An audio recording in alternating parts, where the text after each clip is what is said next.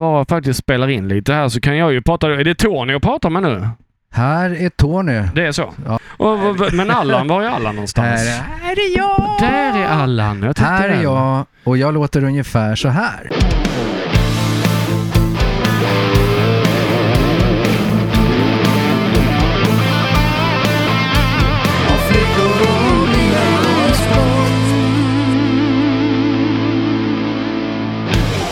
Hej och välkomna till ännu ett avsnitt av Om flickor, bilar och sport.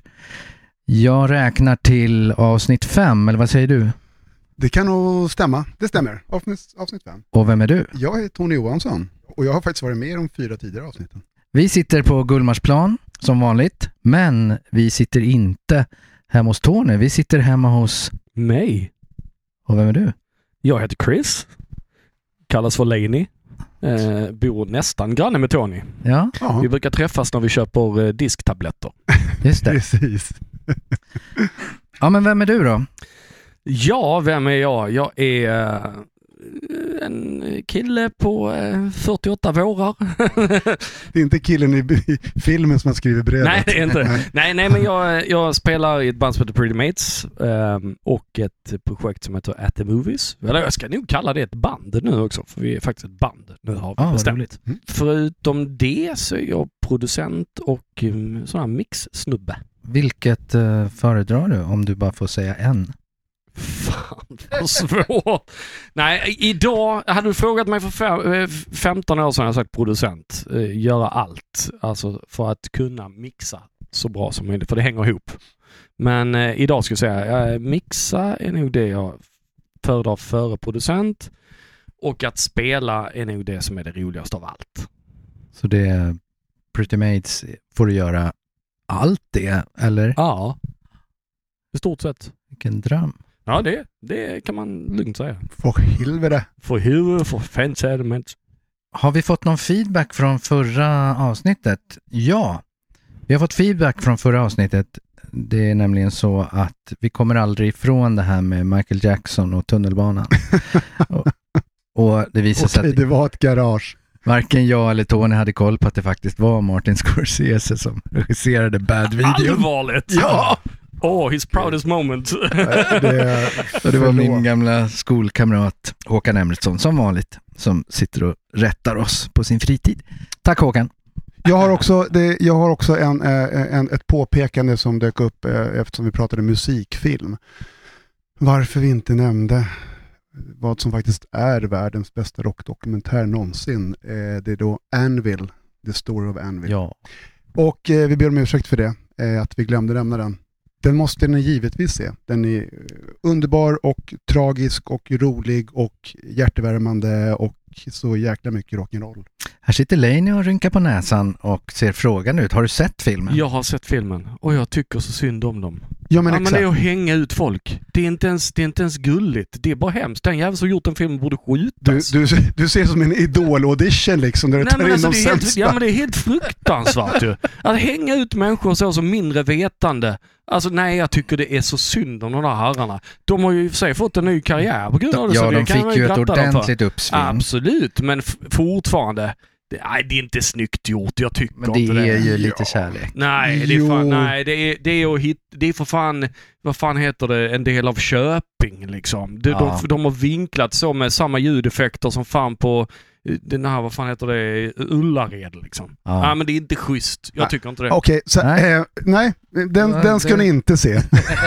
Nej, men eh, Absolut ska ni se den. det är en vattendelare, helt klart. Jag, eh, det länge sedan jag såg den och jag kan inte minnas den så som du beskriver den, men eh, jag... Men det var väl, det, det var väl mest det att jag fick sån jävla känsla för de här jävla snubbarna och eh, någonstans så vill man, vill man se att sin idol liksom fan jobbar för catering, har svårt att få ihop till stålar, sitter och kopierar upp kassettband. Ja men du vet när de gör de här giggen, där, du vet, åh det gör ju så ont i kroppen Ja. Ja, alltså. de är på någon turné i Rumänien typ eller något. och Ja. de känns bara utnyttjade och det, allting Ja. känns bara helt fruktansvärt. samtidigt så vet man ju att ska man få till en dramaturgin i en dokumentär så måste man skruva på verkligheten. Självklart, Så nej för- men där är jag med så- dig. Men, så- men, så- men nej, gör inte det med hårdrocksband. Gör inte det. Vi, vi är tuffa allihop. Ja, just det. Det glömde han bort som gjorde filmen. Ja, han gjorde det. Han trodde det var balettskolan. Han Ja. De är ju tuffa grabbarna. Ja, de är. supercoola. Ja, vi sitter alltså här i Laneyland, är det va? Ja. Din eh, studio ja, som du har inredd, i bästa Kiss-anda. ja, i ett rum fyllt med Kiss-grejer och, Och öl. och öl. Ja, ja. Men du, eh, Chris, vad, vad fick dig att börja med, med det här? Vad, vad fick dig intresserad av att bli typ, ljudtekniker och börja jobba som, som musikproducent? Jag tror det var när jag hade mina första band och man hade en vision varje gång man hade skrivit en låt och så gick man in i studion och så fick man en mix och så lät det röv. Det var inte alls den visionen jag hade som kom tillbaks. Och någonstans så kände jag bara jag måste komma på hur man gör så det låter som jag har tänkt mig. Så det var nog det som faktiskt triggade mig. Mm. Och eh, jag hade väl min första fyrakanals... Innan fyrakanalsbandspelaren hade jag två stycken bajsprängare kan jag säga. Så jag satt och så spelade gitarr på en och sen så när gitarren spelade så sjöng jag så spelade jag in på den andra och så höll jag på sådär och liksom bolla fram och tillbaks tills det var så mycket brus så man hörde inte vilken låt det var i alla fall. Men det var liksom mitt första studiojobb. Liksom. Bouncing i fria luften på något sätt. Ja men precis, Ja. då hade de mitt emot varandra och så satt jag med huvudet emellan och sjöng. Liksom. Du vet, så här. Jag har faktiskt kvar den grejen för det är första gången jag spelade in att jag sjöng stämmor. Let it rain hette låten. Ja, lite av eh, en koppling. men, så är det. Coolt. Men eh, jag tänkte på, du, du kan få reda ut en, en sak för eh, oss lekmän. Det här med roller i en musikstudio. Mm. Du har en producent eh, och du har mixare, Mm. du har ljudtekniker och ibland har du med medproducenter. Mm. Vem gör vad och vem är det som inte jobbar? ja, det är ofta studioägaren som inte jobbar. Nej, men eh, en producent igen, hans första, hans första grej är att han blir kontaktad av skivbolaget eller bandet direkt. Han får veta vilken budget som finns och så är det, han får höra låtarna, sen är det upp till han att göra så bra han kan kring den budgeten som finns och leverera det bästa han kan. Om man då känner någonting för det. Mm. Ifall man ska gå djupare in på en producent som jag ser en producent så är han ju involverad i hela biten. Allt ifrån val av studio, val av låtar, eh, gärna repa med banden, vara med att välja låtar, arrangera låtar, eh, kolla igenom texter till He, alltså han gör allt, han är med i alla steg. Men han behöver inte mixa. Det är inte det som hans grej. Hans grej är att få ut det bästa av bandet för de pengarna Mm. han har och hyra in de bästa människorna runt omkring för de pengarna. Ja, Mm. det är producent. Mm. Tekniker.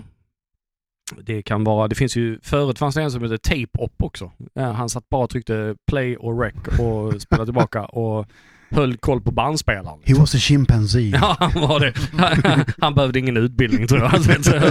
nej, nej, men, och Jo men så, alltså, om, ibland var det väl flera seriekopplade bandspelare? Ja. Och då kunde det bli kr- kr- krångel med synkspår, oh ja, etc. etc. oh ja, oh ja. Spår 24 var ofta synkspåret liksom. Och, eh, sen så var det ju så man flög ju grejer på den tiden, alltså genom att man hade två bandspelare och när man gjorde körer då på 16 kanaler så försökte man mixa det och så fick man du vet, dra bandet till det började. Så försökte man trycka play, så fick man lära sig hur lång tid det to- tog innan kören kom igång och så skulle man få in det på rätt ställe på den andra bandspelaren. Så att det, lite teknik är det bakom det. Liksom. Det finns ju en eh, underbar story om eh, Bostons comeback-skiva Mhm. som kom 86 tror jag. Den här med Amanda. Mm. Ja. Mm. I'm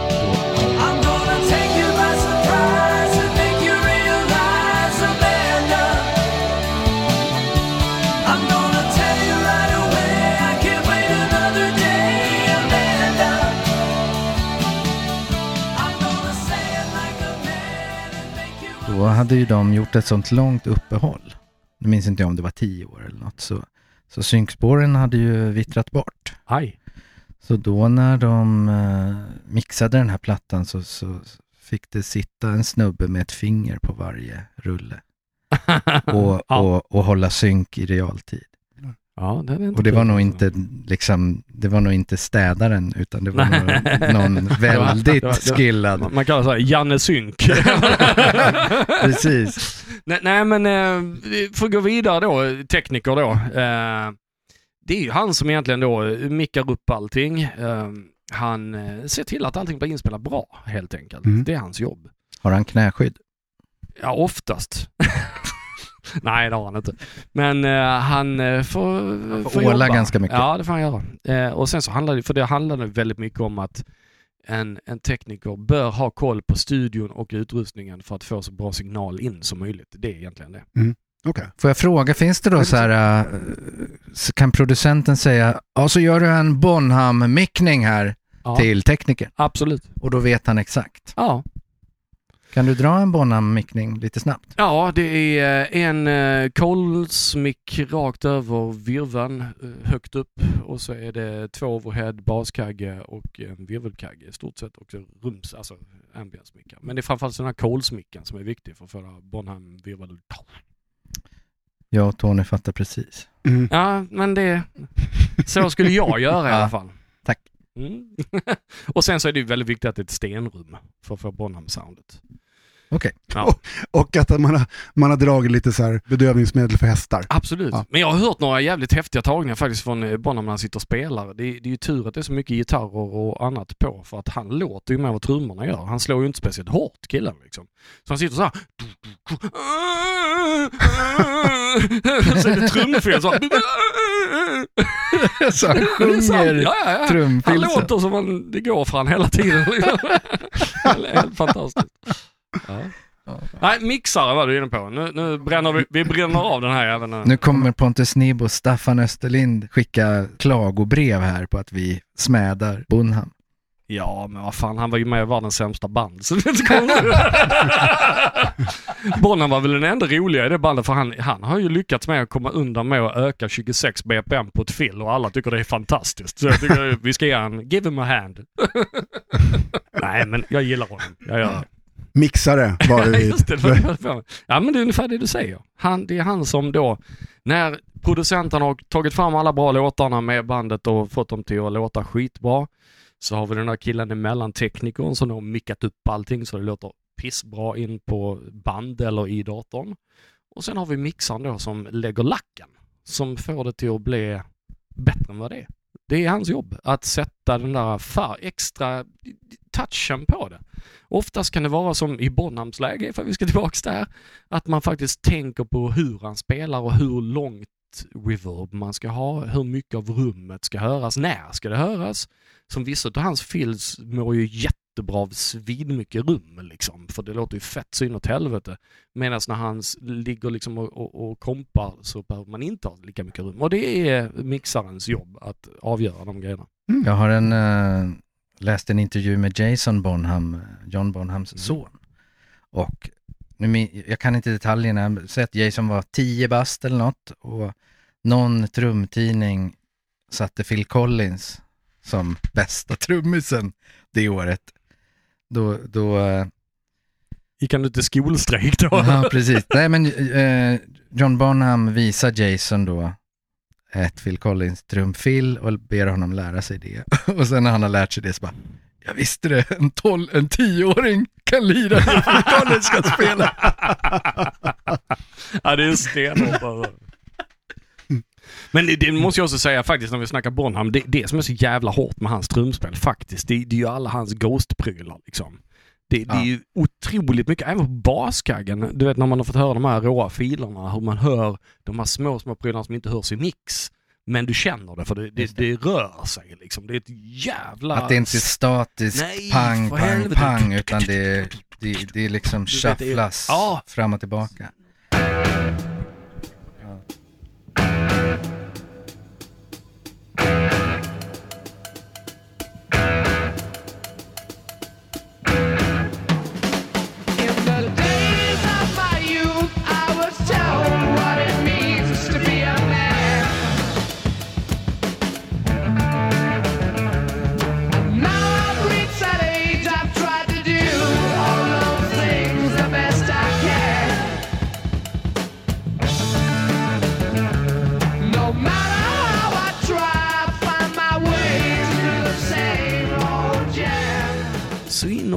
Det. Och det, det är sjukt imponerande. Och hade jag inte hört det så hade jag fortfarande tyckt de var sämst i världen. Men du, om vi då har, eh, jag menar medproducent, han är bara en sidekick som typ eh, Kapten Haddock till Tintin eller? Snacka inte skit om Kapten Haddock här alltså. Det vara en bra sidekick. Den Ja, okej, ja, världens bästa. Han kommer med whisky hela tiden. Ja. Nej, men en, en, eh, en co-producer är ju någon man tar in. Alltså jag har ju använt det flera gånger själv. När man har fastnat lite i... Man är så inne i hela projektet att man behöver en man litar på som kommer utifrån och hjälper till. Extra par öron. Ja, exakt. Som man kan bolla med. För Okej. att, att vara producent är fan inget roligt. Jag brukar säga så här, när jag har mix, eller producerat och mixat en platta så finns det nog inget band som är nöjd förrän två år senare när de gjort en platta till och tittat på, fan men då kanske jag inte ens har fått göra den nästa platta. Du vet, uppföljaren Mm. till den jag har gjort. Men sen så hör de av sig på tredje bara, fan nu, det låter så jävla bra om första, andra blir inte lika bra. Eh, Det tar, något, det tar tid att vänja sig vid hur man gjort. För jag är rätt brutal i mitt angripande av album liksom. Och förmodligen drabbas de av samma sak som du beskrev när du var yngre och som fick dig att välja det här Mm. yrket. Att de har en bild som de vill ha och du Ja. gör något annat och då, och då finns det inte tid för dem att vänja sig vid det. Nej, och det farliga är också när man som producent har, och, och, eller framförallt som mixar har fått ett sound som folk då anställer mig för att de har hört. Och jag inte gör en kopia av det utan jag gör någonting som jag tycker det här bandet ska ha. Då Mm. förstår jag att de blir lite såhär, men det här låter ju inte alls som Crash Diet. Nej men alltså förstår du vad jag menar? Mm. Men vad fan jag tänker vi inte göra, alltså det, det, det är ju, olika band ska ju låta olika. Sen att det finns en röd tråd, jag har ju ett sound men liksom jag kommer ju inte, jag måste, om inte jag har kul när jag mixar då blir det ingen bra mix. Hur olika får ett band låta från platta till platta då? Den är faktiskt jävligt svår kan jag säga. Eh, min grundprincip är att alla band bör ju faktiskt försöka hålla sig till ett sound. Alltså det ska man göra. Man utvecklas ju. Eh, och det sitter inte i mix eller inspelning, det sitter i låtar och hur man spelar. Det, det är där man utvecklas och med det så blir det ju ett annat sound också. Så jag tror inte att jag, jag skulle inte kunna säga nu ska jag ha en ny platta med ett nytt sound, ett nytt fräscht sound. Nej, det skulle jag aldrig göra. Jag skulle gå in och så skulle jag höra, fan vad du lirar bra trummor nu och allting kommer att låta bättre. Liksom. Där har det väl i och för sig eh, också beroende på vad det är för artist. Som jag tänkte på intressant, eh, Tony Visconti som Mm. producerade David Bowies plattor. Mm. Där det verkligen hör olika, hur olika sounden är på de olika plattorna. Men de är väl inspelade i olika studios också va? Ja, det Ja. utgår jag ifrån. Men alltså han, han producerar alltså 13 plattor med Bowie från eh, 69 första ända fram till den sista då Blackstar. Men ifall du tar den, den hela den eh, liksom resan där, att de låter olika. Tekniken går ju framåt också. Det kommer nya mickar. Det kommer nya mixerbord. Det kommer nya kompressorer. Det, det, det är ju en, det är en evolution som ändå, jag tror han har gjort exakt likadant fast med olika saker.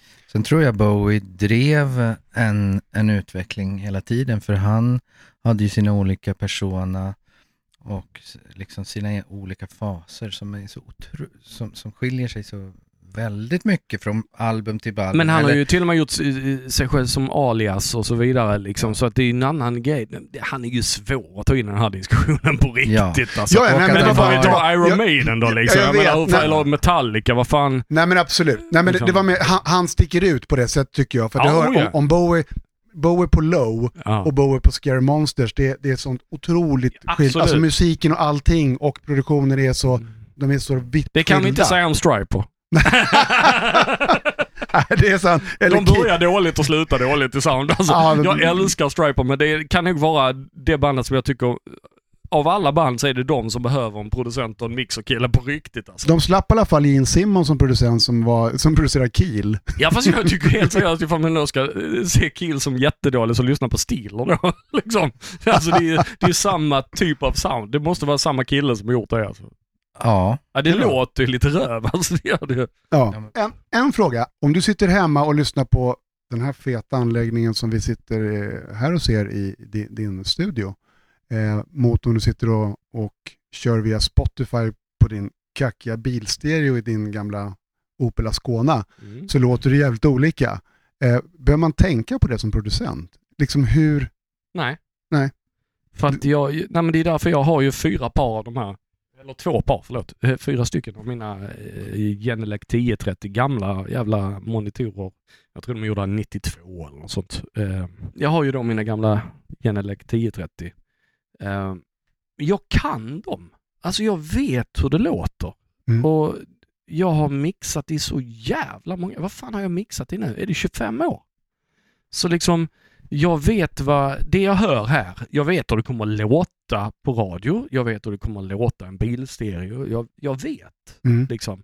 Och jag, ja men någonstans är det ju, det är ju som en målare. Jag menar vad fan jag ska gå och köpa, jag, vi skulle måla om min sons rum liksom. Så jag, ja det här är en grå färg men den kommer att se annorlunda ut när den torkar.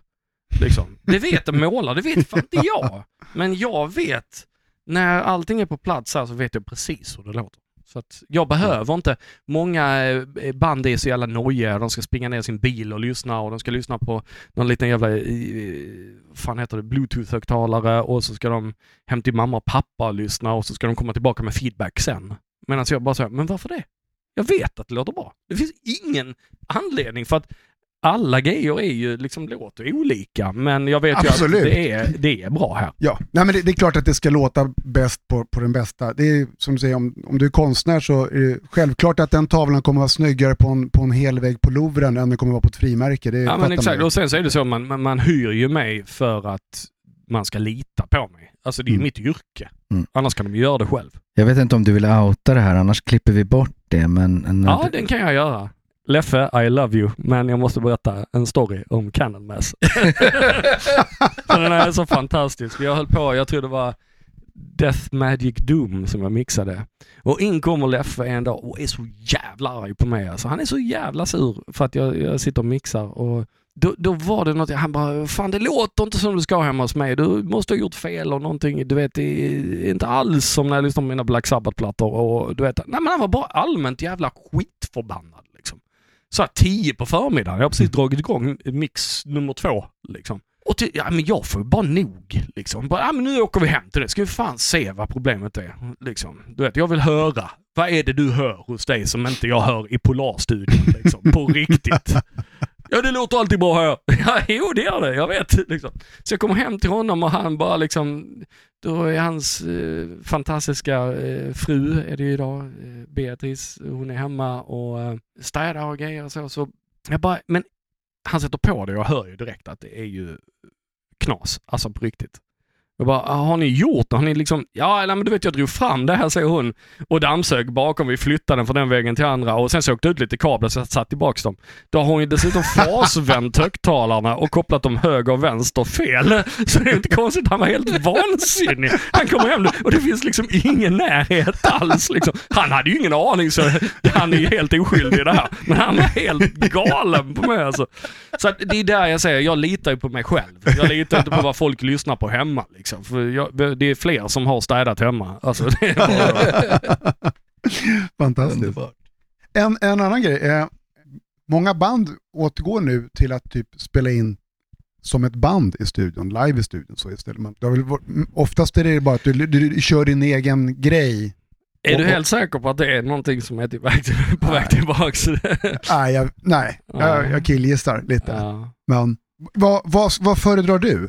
Jag föredrar, eh, jag, jag gillar tanken i att man börjar lägga alla grunder tillsammans för att om trummisen får lov att spela med sina medmusikanter, även ifall man redan har gjort lite bakgrunder och clicktracks och grejer så, så händer det någonting. Och ifall bas och trummor kan sitta i samma rum med det bästa jag vet, Mm. så kan man laga basen ifall inte den sitter. Men jag koncentrerar mig alltid på trummorna först.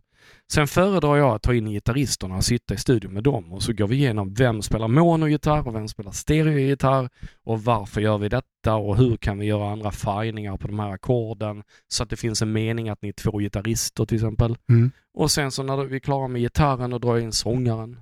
Och jag lägger inte solo från absolut sist för då vet jag ifall det behövs någon slinga som hakar på sången eller eh, spelar emot den eller någonting sånt. Okej. Mm. Mm. Men att spela in live, det, det är en sån romantiserad jävla. Alltså på riktigt idag. Alla är så ja ah, men du vet på 70-talet lät allting så jävla... Ja men lät det så jävla bra egentligen? Om jag skulle gå in imorgon med Pretty Mates och spela in som han gjorde med, med, på 70-talet. Du vet, och göra en platta, Mm. 70-talsplatta. Då skulle ingen jävel vilja lyssna på den. Det skulle låta för jävligt. Och det är likadant, jag menar Therion testar ju det på sin jävla eh, Citra Acha och för att det blir 70-tal. Det var ju ingen som gillade det liksom. För att vi har ett annat ljudideal idag. Det är Mm. en Ja, stor precis. skillnad liksom. Mm, mm. Så Bra. sen kan man romantisera, du vet som Bonafide och, och vad fan heter de andra, du vet så Airborne och sånt. Det är skitcoolt men det är ju jävligt nischat. Det är ju så, då är du ute efter den där eh, McDonalds ACDC-grejen liksom. Du vet vad du får, prylen, att det är pang på. Nej men det är inget, det är inget men jag Bra, älskar... Jag, McDonalds ACDC. ja men alltså du, bra. du, vet vad du är ute efter och deras fans vill ha det. Ja. Och då kan du göra det. Men du kan inte gå in som ett band som, vad fan ska vi dra till med? Fan, Nightwish, gå in och kör 70-tal liksom. Seriöst. Nej men, nej, men nu drog jag till alldeles för mycket men jag kan säga en virveltrumma som är det största problemet någonsin. Det så här, du vet, det är inte snack så här, triggar du trummor utan det är mer så här, vilken trigg använder du? För att om jag mixar en platta, jag börjar alltid med att mixa trummorna akustiskt som de är. Men varje gång jag skickar tillbaks den när jag är så jävla lycklig att jag fått ett fett jävla trumljud så är alla missnöjda. För att man tror inte att en virvel låter puff, som en virvel egentligen låter. Utan man tror att den låter du vet så här. Och det krävs rätt många triggar för att få den där smällen liksom. Oavsett vilken genre faktiskt. Till och med rock'n'roll-band, typ uh, ACDC-band, de behöver en sån trigg idag liksom för att du du kan få det att bli jävligt bra akustiskt också, det kan du, men det krävs för att du ska låta 2020. Det är så. Vad hände med Lars The Swingmaster Ulrichs eh, virvel på Death Magnetic då, som låter klonk? Ja men den är en skurhink här borta på Enskedeskolan.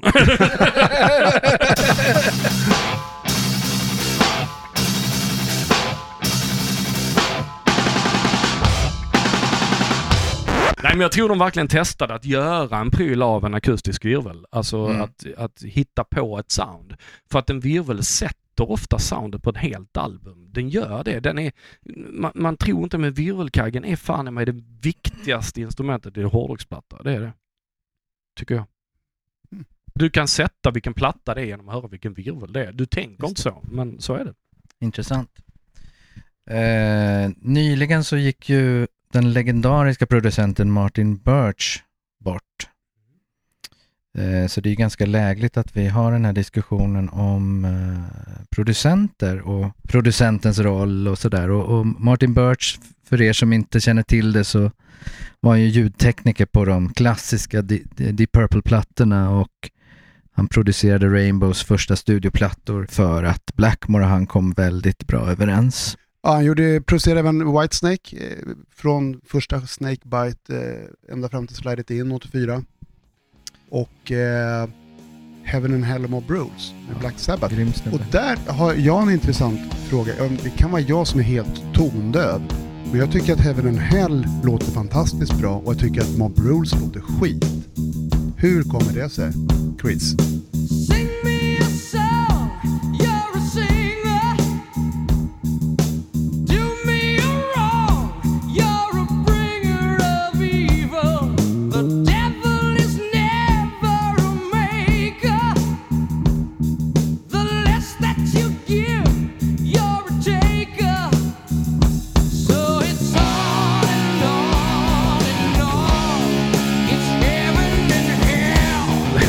Bara, kan jag få lyssna på dem så ska jag återkomma i frågan för jag kommer inte ihåg hur rak andra skillnaden är. Men ofta så brukar jag vara rätt bra på att spotta in vad det är. Jag, jag kan försöka mig på en amatöranalys för att det, det, det Mob Rules är stökigare i ljudbilden. Och, Ja, den låter, och den låter den är burkigare och och stökigare. plattan den är- de släppte efter. Kan, eh, kan Och- någon googla här nu vilken studio de var i på de olika? För det är säkert där det sitter. Vet du. Ja men sen b- plattan som de släppte efter var väl Born Again ja. med Gillan på sång. Och den är ju så, ja jag älskar den också men den har ju ett sånt, den har ju verkligen ett utpräglat skränigt ljud. Så om du, om du kan analy- göra analysen därifrån att eh, Heaven and Hell är jävligt liksom tight Mm. och slickt producerat och sen spretar det mer och Jo men mer. du ska ju också kolla där är evolutionen med tiden och vara inne och vara ute. Alltså man, man försökte ju hänga med och när det börjar bli stökigt och ofokuserat det är när man börjar leka med att för- ljuden det blir större. Alltså i början så vill man ha det torrt och då är det jävligt mycket skarpt. Alltså ifall du tänker bild. Jag tänker alltid musik i bild. Alltså då har du då har du ett HD-foto liksom. Det finns ingenting som stökar till det. Sen helt plötsligt så ska du börja använda så här gatade reverb och du ska liksom få det till att låta lite mer modernt. Då suddar du ut lite kontur. Och sen så kommer du då till liksom eh, Born Again. Mm. Då vill man dessutom få ett sound av det här moderna. Då man kanske till och med har liksom eh, jobbat med stereobreddare på någon gitarr och, Mm. och eh, jobba mer stereo. För att det blir faktiskt, man, man ska inte glömma det, I, ifrån typ 77 och evolutionen 77 till 83 så hände det sinnessjukt mycket inom studioutrustning. Och hur man skulle tänka. Helt plötsligt kunde man ha så gitarr left-right, liksom. Du vet, dubbade gitarrer och grejer. Det hade man ju inte förr, liksom. Nej. Du vet, så här, så att det hände skitmycket under en, en era där och jag tror inte man hade, man hade inte hittat hem. Man, kom, man experimenterade med de nya coola prylarna som fanns. Så att Mm. det är väl tack vare vissa plattor som låter röv som det låter bra idag. Liksom. Så det kan ju vara så enkelt att någon Ayomi eller någon tyckte att fan den låter för clean. vi måste stöka vi, vi måste till låta, det. ja, eller vi måste låta modernare. Ja. Vad fan, vi har den här burken vi har betalt och hyrt in för 25 000 om dagen. Vi måste använda den. För det var inte helt ovanligt. Man hyrde in eh, utrustning som man inte visste, men man hade läst om den. Den här ska vi använda på allt. Och sen ifall den var bra, eller någon kunde använda den, det var en helt annan sak. Jag läste att det mest uppmärksammade, alltså, trademarket på Heaven and Hell var att det hade så, eh, det var det, det ljusa mellanregistret. Som Ja. tydligen... att Men då skulle jag ju i sådana fall säga att det är masteringsgrejen i det läget. Jaha. Det har ju inte med mix att göra. Alltså du jobbar inte så, du tänker inte så om mix utan det är när du mastrar sen som du faktiskt gör den där eh, balansen mellan mörkt och ljust och vasst och soft. Men när det gäller Martin Birch, eh, och förutom då de här fantastiska plattorna han har varit med på när det är Purple Rainbow, Whitesnake och, och Black Sabbath, så blev han ju synonym med Iron Maiden. Eh, han producerade då tror jag, åtta studioplattor från Killers 81 fram till Fear the Dark eh, 92. Eh, och under den här tiden, intressant att han var då hängiven Maiden. Han producerade inte skivor åt andra band. Det är coolt. Och efter Fear the Dark så gick han i pension. Han var då alltså 44 år gammal. Eh, Det kan man efter den jävla diskografin. ja, eller hur? Nej, men så att han, han och konstnären Derek Riggs som målade, eller målar fortfarande Maidens omslag, de, de var ju betraktade som de två bonusmedlemmar i bandet i, i princip. Ja men precis, de var, om inte på bild så åtminstone liksom kraftigt omnämnda på liksom framsidan på albumen oftast. Ja. Ja, det är stort. Det måste jag säga att jag är väldigt stolt för jag är också det på en skiva. Oj. Crash Diet gjorde en liveplatta som heter Live in Sleaze, eller Live in Sleaze. Du får själv eh, bestämma. Men eh, där sitter jag uppe på en mur och eh, har mina fina Converse-skor och så. Fantastiskt. Jag visste inte om det, så när jag fick skivan så blev jag helt tagen. Ja, liksom. Ja, det är faktiskt kul. Nej men det är fint faktiskt. Jag, jag tycker det är skitsnyggt att de har gjort det mot Birch. Liksom, att, eh, att han faktiskt blev medlem. För jag tror han har gjort så mycket för deras sound så att utan honom hade de ju inte varit där de är. Nej. Så enkelt är det. Jag skulle nog säga att hans finest moment med Maiden är nog Peace of Mind. Jag kommer ihåg att jag tyckte att den lät så jävla bra. Att den, den är, det låter så snyggt. You'll take my life, but I'll take yours too. You fire musket, but I'll run you through. So when you're waiting for the next attack, you better stand, there's no turning back. The builder sounds, the times begins. Men jag, jag är ju sån här Paul Diano-fan fortfarande. Ja. Jag är ju det. Jag tycker att jag tycker Maiden var coolast då.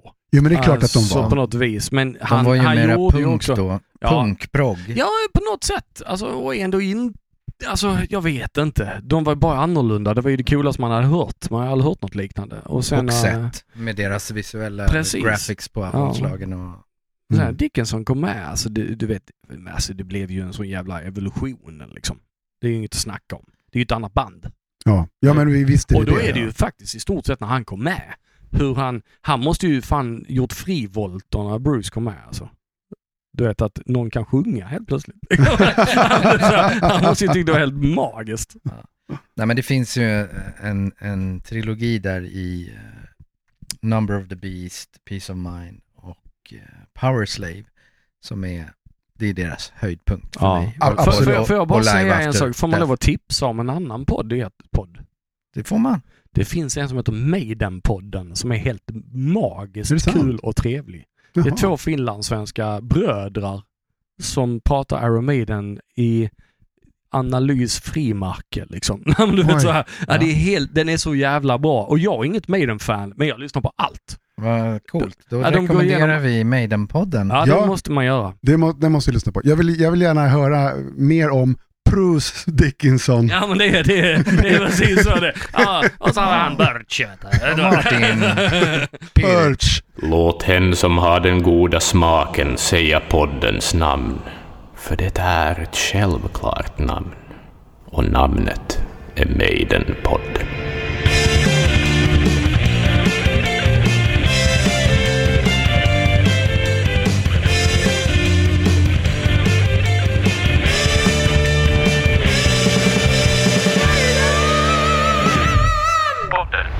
Men okej, producenter.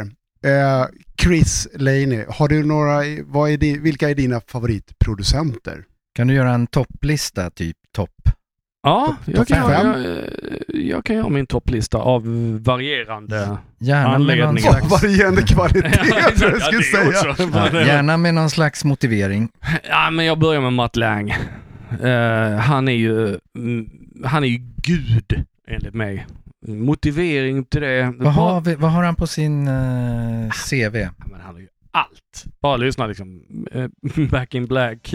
liksom. eh, Highway to Hell. ja, liksom fan vi, vi snackar liksom Leopard, Paramania, Hysteria.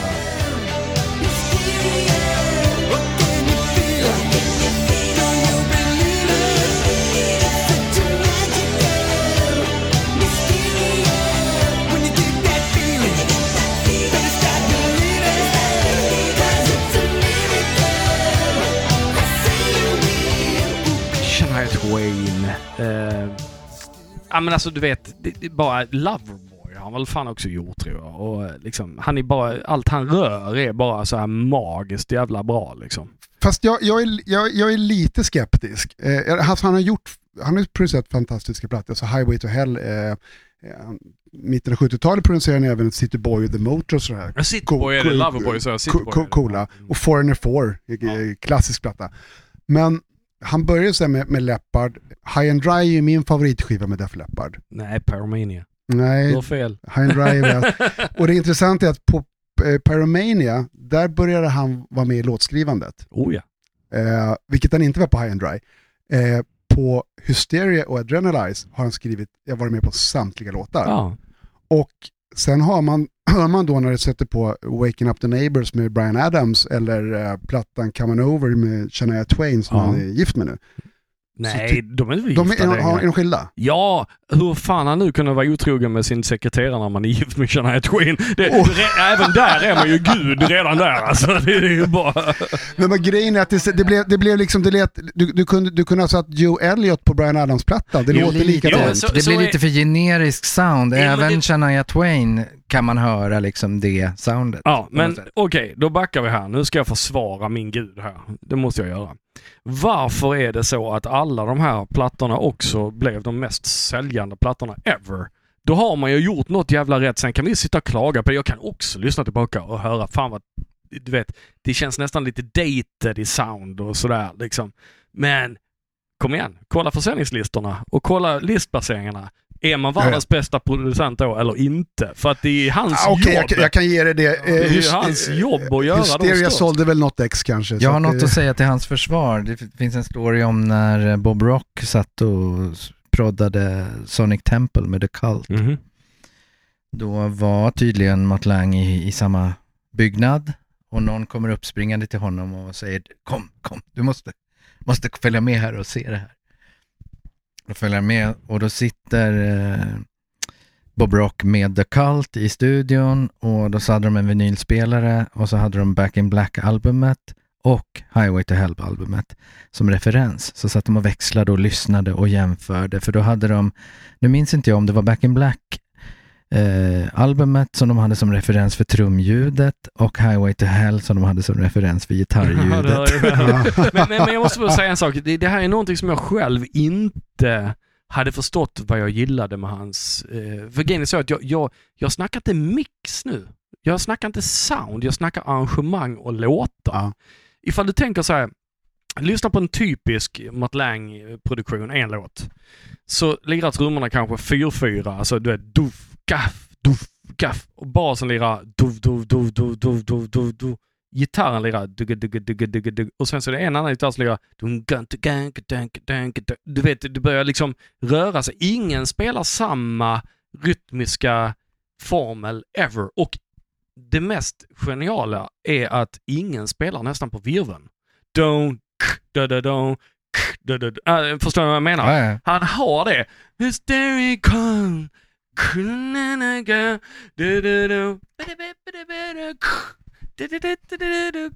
Det, det är liksom hela hans grej. Att den, Ja, okej. "Åh!" den låter ju alltid fet. Ifall du skulle höra den själv så låter den ju asmesig. Liksom, du vet så. Mm. Men när det blir den här luften alltid, han har, han har en sån jävla plan kring allt. Så att det, han bygger upp ett rytm... eh, Det är det han gör, det slott, svänger liksom. ju Ja. fett ibland. Ifall du lyssnar. Jag har ju dessutom lyckan att få tag i eh, tre låtar från Pyromania-plattan där jag har alla spåren, alltså alla kanalerna. Han har alltså en bas, elektrisk bas, och så har han fyra syntbasar som ingen spelar likadant. Utan så här, det, det blir ifrån att gå från dum dum dum till och det är det som är hans, han är geni. Så, har jag sagt det? Ja. Ja. Kan vi lägga till också att eh, den här Come Over-plattan med Shania Twain är faktiskt den mest sålda countryplattan i historien. Se. Så okej då. Det var Matt Lang. Han Ja. kan. Det var din... eh, Är det, har du någon ordning på dem eller är han din nummer ett eller din Han är nummer min fem? nummer. Han är, Han min är din nummer ett. Han är ett, min nummer okej. ett. Det är, den- det är den människa jag önskar få träffa eh, mest av alla i universum. Det kanske finns någon sekreterartjänst ledig på hans... Jag vill inte ligga med honom, han är skitful. Nej, men min nummer två, då måste jag faktiskt eh, ta en som har kommit att bli en av mina närmaste vänner, Jan Elmqvist. Ah, Och jag måste ta honom på grund av att det är hans fel att jag jobbar som producent. Han eh, var min producent när jag var 19. Göran som just nu har Sound of Silence där han eh, löder ihop eh, eh, Gitarr turnériggar och- åt ja, eh, möjligt. Opeth och andra. Nej men han, han, har, han för mig är ju liksom, eh, han, han var min skola. Han lärde mig allt. Eh, jag, han har berättat för mig att jag var den jobbigaste människa att ha i en studio någonsin. För jag, jag var som en jävla fluga i arslet. Liksom. Vad gör du nu? Varför gör du så? Det var så. Men han var den som kom närmast det ljudideal jag ville ha. Han förstod mig. Och han hade tålamodet i att testa allting. Och du vet, även då typ 91 trigga som man inte gärna gjorde för det gick inte så bra. Liksom. Nej men du vet, vi höll på och greja som fan. Så att han, eh, han har dessutom låttänket, arrangemangtänket. Jag kommer tillbaka till det hela tiden som producent. Är det det viktigaste? Du hittar strukturen i en låt. Vem spelar vad och varför? Och det är Göran extremt bra på. Bara gå in och, och, och till exempel repa med honom ifall man ska spela en cover. Då är han inne och bestämmer. Du spelar det, du gör så och så är det klart och då låter det bra. Man vet det. Göran har ju gästat eh, Kings Call flera gånger också Mm. och då har han kommit, verkligen kommit med ett paket med musiker som han har bestämt att nu ska jag köra några Lizzie-låtar med de här. Mm. Och så har han tagit Precis. med sig. Ja, men han lämnar Det är de inget åt slumpen alltså. Det gör han inte. Nej, men han är, han är, Men då tack, du- får ju säga tack till Göran då, för annars Tack, hade vi Göran. inte suttit Nej, här och intervjuat Chris idag faktiskt. Nej. Precis. Nej, men jag brukar faktiskt lyfta Göran ganska ofta tycker jag för att det är... Eh, det, man måste göra det när det är någon som har faktiskt betytt så mycket. Mm. Har Göran något i sin CV som vi känner till? Han gjorde Talk of the Town. Just det. eh, Som jag tycker är en fantastisk platta. Och sen var han väl Eh, med i Bam Bam Boys Ja, med och som Fredrik från också, den är Gerber ju släppt nu på och riktigt. eh, så. Matti Alfonsetti. Proddade han den också? Ja. Ja. Och mixade också. Alltså egentligen Göran är ju musiker från början. Han var ju liksom studiomusiker och turnémusiker. Han var ju ute Mm. med Lili och Susie och han, ja men du vet, han konkade Mm. omkring som alla andra. Försökte överleva på musiken liksom. Och sen så hade han ju en liten, liten studio så han gjorde en massa skitbra demos med band som Circus med Leffe Sundin och dem liksom. Som jag, jag älskade vad jag hörde liksom. Han, han hade koll och han kunde trolla liksom. Och sen satt han och eh, Niklas Circus, Flykt. var det John eh, som sen Ja, kom med i stämmer bra. Syndicate Rag. Syndicate Rag? Ja men Circus blev nästan Syndicate Rag det, kan man med, fast med Andreas på sång istället. ja. Men eh, sen så började han med Niklas Flykt och de byggde en studio tillsammans och där gjorde de jävligt mycket grejer. Eh, jag vet att Candames vita platta var mixad av Niklas Flykt. Men det var ju deras studio och där är ju Göran igen då involverad för att han var ju med och byggde den här studion. För att man kan ju inte ha en dålig studio, man måste ha världens bästa studio. Så är det ju. Ja, det var din nummer två. Men fan är min nummer tre? Jag, jag har faktiskt gjort en fusklista. Jag måste öppna upp den här så jag kan... eh, Ska vi se. Min nummer tre är ju Bob Rock. Ja, Och egentligen inte som producent om jag ska vara helt ärlig. Alltså så, utan som basist. Ja som basös. nej, nej men alltså han, jag älskar hans ljudideal. Jag gör det. Ty- Fett rockljud. ja, och förstått grejen att man får göra fel så det blir fett. Man får lov att fasvända baskaggar så du får subbas istället för en nära baskagge. Du kan göra som Hooligans Holiday-soundet. Jag menar, det, det är så mycket fel i det trumljudet. Men det är bland det bästa trumsound jag har hört i hela mitt liv. Liksom. Motley Crue-platta kanske vi ska Ja, lägga till. Ja. Med Corabi på sång. Precis. Ja, den är fet. Det var egentligen Tommy Lee. Allting var ett misstag. Tommy Lee tyckte liksom att han älskar ju så här hiphop och grejer. Han är ju en sån filur liksom. Och han tyckte att fan, när jag spelar jag vill ha mer så här lågbotten eh, i, i, i mina lurar eller vet så här. Men han blev aldrig nöjd så de satt dit ett stort jävla, du vet, typ, ja nästan PA, sidan om trummorna som läckte in i alla mickarna med så sjukt mycket lågbotten. Och det lät dem stanna kvar.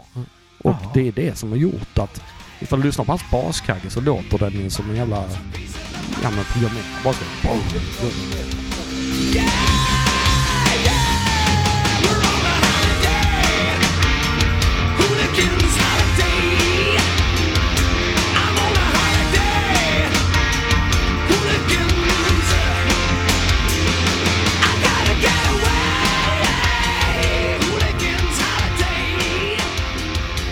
Jag, jag som lekman kan bara säga att jag, jag kommer ihåg att den lät jävligt cool den plattan. Ja, Det, men det, men det är Bob Rock, han har, han har, trummor är han ju världsbäst på. Han är det. Trots Metallicas misstag ibland. Men han... Visst proddade han... eh, Black Album. Ja, men eh, Electric Boys USA-platta. Han mixade två låtar tror jag. Ah, Okej. Mm, det gjorde han. Ehm, Han, gjorde väl, han proddade väl även Dr. Feelgood var med? Motley ja, det gjorde han. Det gjorde han. Absolut. Nej men jag tycker han är grym. Han är en fantastisk jävla... Eh, han har ball öra eh, och han vågar ta ut svängarna. Och jag måste berätta en sak. Det här, det, det, nu kommer jag på en sak. Bob Rock. Eh, jag höll på med Crash Diet och hade mixat platt, med delar av plattan och sen hör skivbolaget av sig och säger vi saknar den här Mötley Crüe-virvelkaggen. Ja, det, det är för den finns inte menar jag liksom. Nej, men vi har, vi har hört av oss till Bob Rock. Det kommer en skiva hem till dig. Så det ringer på dörren och då ska det komma alltså samplingar från Bob Rock på hans virvlar. Så det kommer en sån här postbud där med en CD-skiva utan fodral. Repig så inåt helvete bara här varsågod signa. På riktigt Men liksom. gick den att Ja, använda? och, ja det gick att använda men jag vet inte hur mycket de har betalt för den här jävla plattan. Och det fanns inte ens en plastficka liksom. Fy Så, nej, så det var ju bara jag drog in den och blev ju kär. Liksom på Ja. riktigt. Det är inte självaste virveln i sig men alla, han har massa så här, man kallar för trails, alltså alla effekterna till ifall det, Ja. den här grejen. Så alla de där jag använder jag än idag. Eh, fantastiska grejer liksom. För att förlänga ett sound. Jag, jag, har, jag har två grymma plattor som är proddade av Bob Rock som är underskattade eh, faktiskt. Det är ju då eh, första Kingdom Come. Mm. Är Den är underbar. grym. Den är grymt bra. Och även Blue Murder. Eh, John Sykes Ah, och fantastisk. Jelly Fantastisk. Roll. Jelly Roll-platta. Ja. Ja. Ja, fantastiskt. de två är det Bob Rock Ja. producerade och de är... Men gjorde inte han Kant också? Va? Ja, han gjorde ju Sonic Temple. Ja. Det var ju han som satt och... Ja. ja, det stämmer. Ja, det sa jag. Med Ja, för den är ju inte att skoja med heller. Nej, soundtrack. nej, verkligen inte. Men Blue Murder är ju fantastiskt. Fy fan. Nej men oj. Nu, Ja, nu vill jag lyssna på musik och dricka öl. Ja, eller hur? eller prata om musik och Ja, dricka. det kan man också göra. Så sätt på Blue Murder efter att ni har lyssnat klart på podden där hemma. Ja, Vad har vi på nästa plats på din lista? George Martin. Det hörde inte jag. George Martin. George Martin. Måste ju till. Ja, Det ja men verkligen. och varför? För att han inte gjorde någonting som producent. Är det sant? Jag anser att hans genidrag är att han lät killarna i Beatles att göra det de ville göra. Det är en producent som vet vad han gör. För om det är bra så ska du inte in och peta. Liksom. Högt i är- tak. Ja, då är ditt jobb är att se till att de bara är inspirerade och låta dem göra och se till att de får alla möjliga verktyg att komma dit de vill. Och där ser jag han som ett geni. För jag kan inte tänka mig att han säger nej jag tycker du ska säga liksom, du ska spela så här. Nej det har inte han gjort. Han har stått där och bara nej det var inte en bra tagning, du kan göra det bättre. Han har peppat dem och så. Mm, Han mm. har inte lagt sig i. När de har sagt att nu vill vi ha näsflyt på den här låten så säger han bra idé, vi testar det. liksom. Så när de säger ja, men vi skulle vilja ha det här och det här och det här. Och med dåtidens fyrakanaliga inspelningsteknik så var ju inte det görbart. Var det han då som liksom började stretcha, Jag tror att han har en stor del av det. För att, stretcha hur man kunde använda tekniken? nej, men jag tror någonstans att han sa, alltså att han tänkte så här, de ska bara göra. Nu, nu löser vi det här liksom. Jag tror de har haft liksom metervis med tejp på golvet, man har suttit med rakblad och försökt få ihop skiten och liksom, ja men p- på alla möjliga eh, konstens Mm. regler. Jag har ju dessutom fyra låtar för Sgt. Pepper med de här fyra kanalerna separat så man kan lyssna på vad som finns där och det är helt sjukt. För, för helt plötsligt är det en telefon som ringer sen är det en cello och sen är det ett gitarrsolo och allting är, ifall du drar alla de här kanalerna på samma nivå, då låter det som plattan. Så man har liksom mixat ner prylarna i rätt nivå. Liksom. Det, det som vi kallar bounce idag, då mixar de ner tre kanaler till en hela tiden Ja, på band ja. Och sen, Och sen har du tre kanaler, eller två kanaler till. ja, Och sen så mixar du ner dem, tre kanaler på en kanal Mm. och så håller det på sådär. och sen kanske du mixar ner de mixarna till en. Ja, och så börjar de igen. Och då måste Ja. du verkligen från första ton veta att nivåer och ljud, eh, Ja. att det limmar, kommer att limma i Ja, du kan ju inte slutmixen. gå tillbaka inte, och säga jag tycker det är lite mycket reverb på den gitarren. Det är liksom, Nej, det är precis. bara att glömma. och veta vilka Man- frekvenser man som gjorde- kommer käka upp varandra. Ja, men jag tror någonstans att man, man, man såg då, som jag ofta säger, varför plattor är roliga att lyssna på från olika tidsåldrar. Det är, det, det är mer som ett snapshot av vad du är just då. Alltså det är som att ta en, en bild, inte en digital kamera där du kan gå in och redigera med något filter, utan det är så här, åh, kolla han blundar på den bilden. Det är lite så de plattorna är liksom. Nu kan man ju dessvärre gå in och ha filter på musik liksom. Men precis som du sa också så ve- vet jag, George Martin eh, sa ju till, till eh, Beatles under inspelningen av Sgt. Pepper just att eh, ni behöver ju inte mig längre.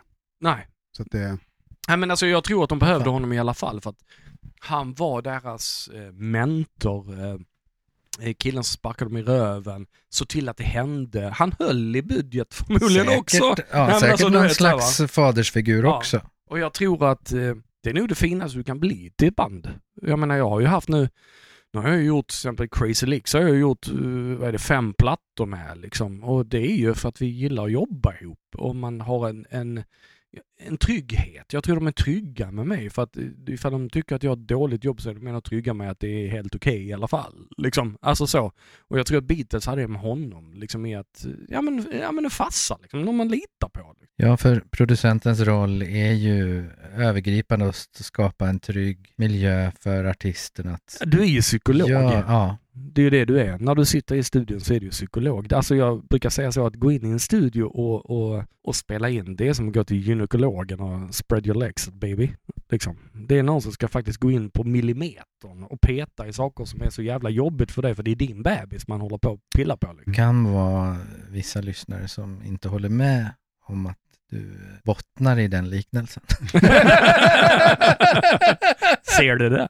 George Martin producerade för övrigt UFO-plattan No Place To Run. Som var Mhm. den första de gjorde med, då med Paul Chapman när Michael Schenker hade dragit. Och det intressanta med den skivan är att den är lite återhållsam, den är lite smådeppig. Jag tror att de var lite vilsna helt Mm. enkelt. De fattade att nu har Schenker dragit, vi kommer inte breaka USA. Mm. Eh, allting höll på att gå åt helvete och så kommer det in eh, Paul Tonka Chapman i, och bildar en eh, dödlig trio med Pete Way och Phil Mogg som, var, som verkligen skulle ha behövt en barnvakt kanske. Men jag vet inte om George Martin var bra som det. Men, men Vad, vad vet vi om George Martin, hur han eh, anpassade sig i, i den nya tekniken Jag liksom, tror inte genom åren? mycket helt seriöst, utan jag tror han var rätt klar efter Beatles. Alltså han var ju till åldern redan då faktiskt, om man ska vara helt ärlig. Och, och för mig är det så att det, det, det, han behövde inte göra mer. Liksom. Nej men just att gå in och producera ett hårdrocksband på Jo, men, det, 80-talet men det är var... klart som han fick betalt. Ja, alltså, men då var det nog tekniker som gjorde allt lulluret. självklart, självklart. Och så stod han bara och, och var producent. pekade med Ja, hela handen. eller han, Mm. han satt i en soffa kanske och var med.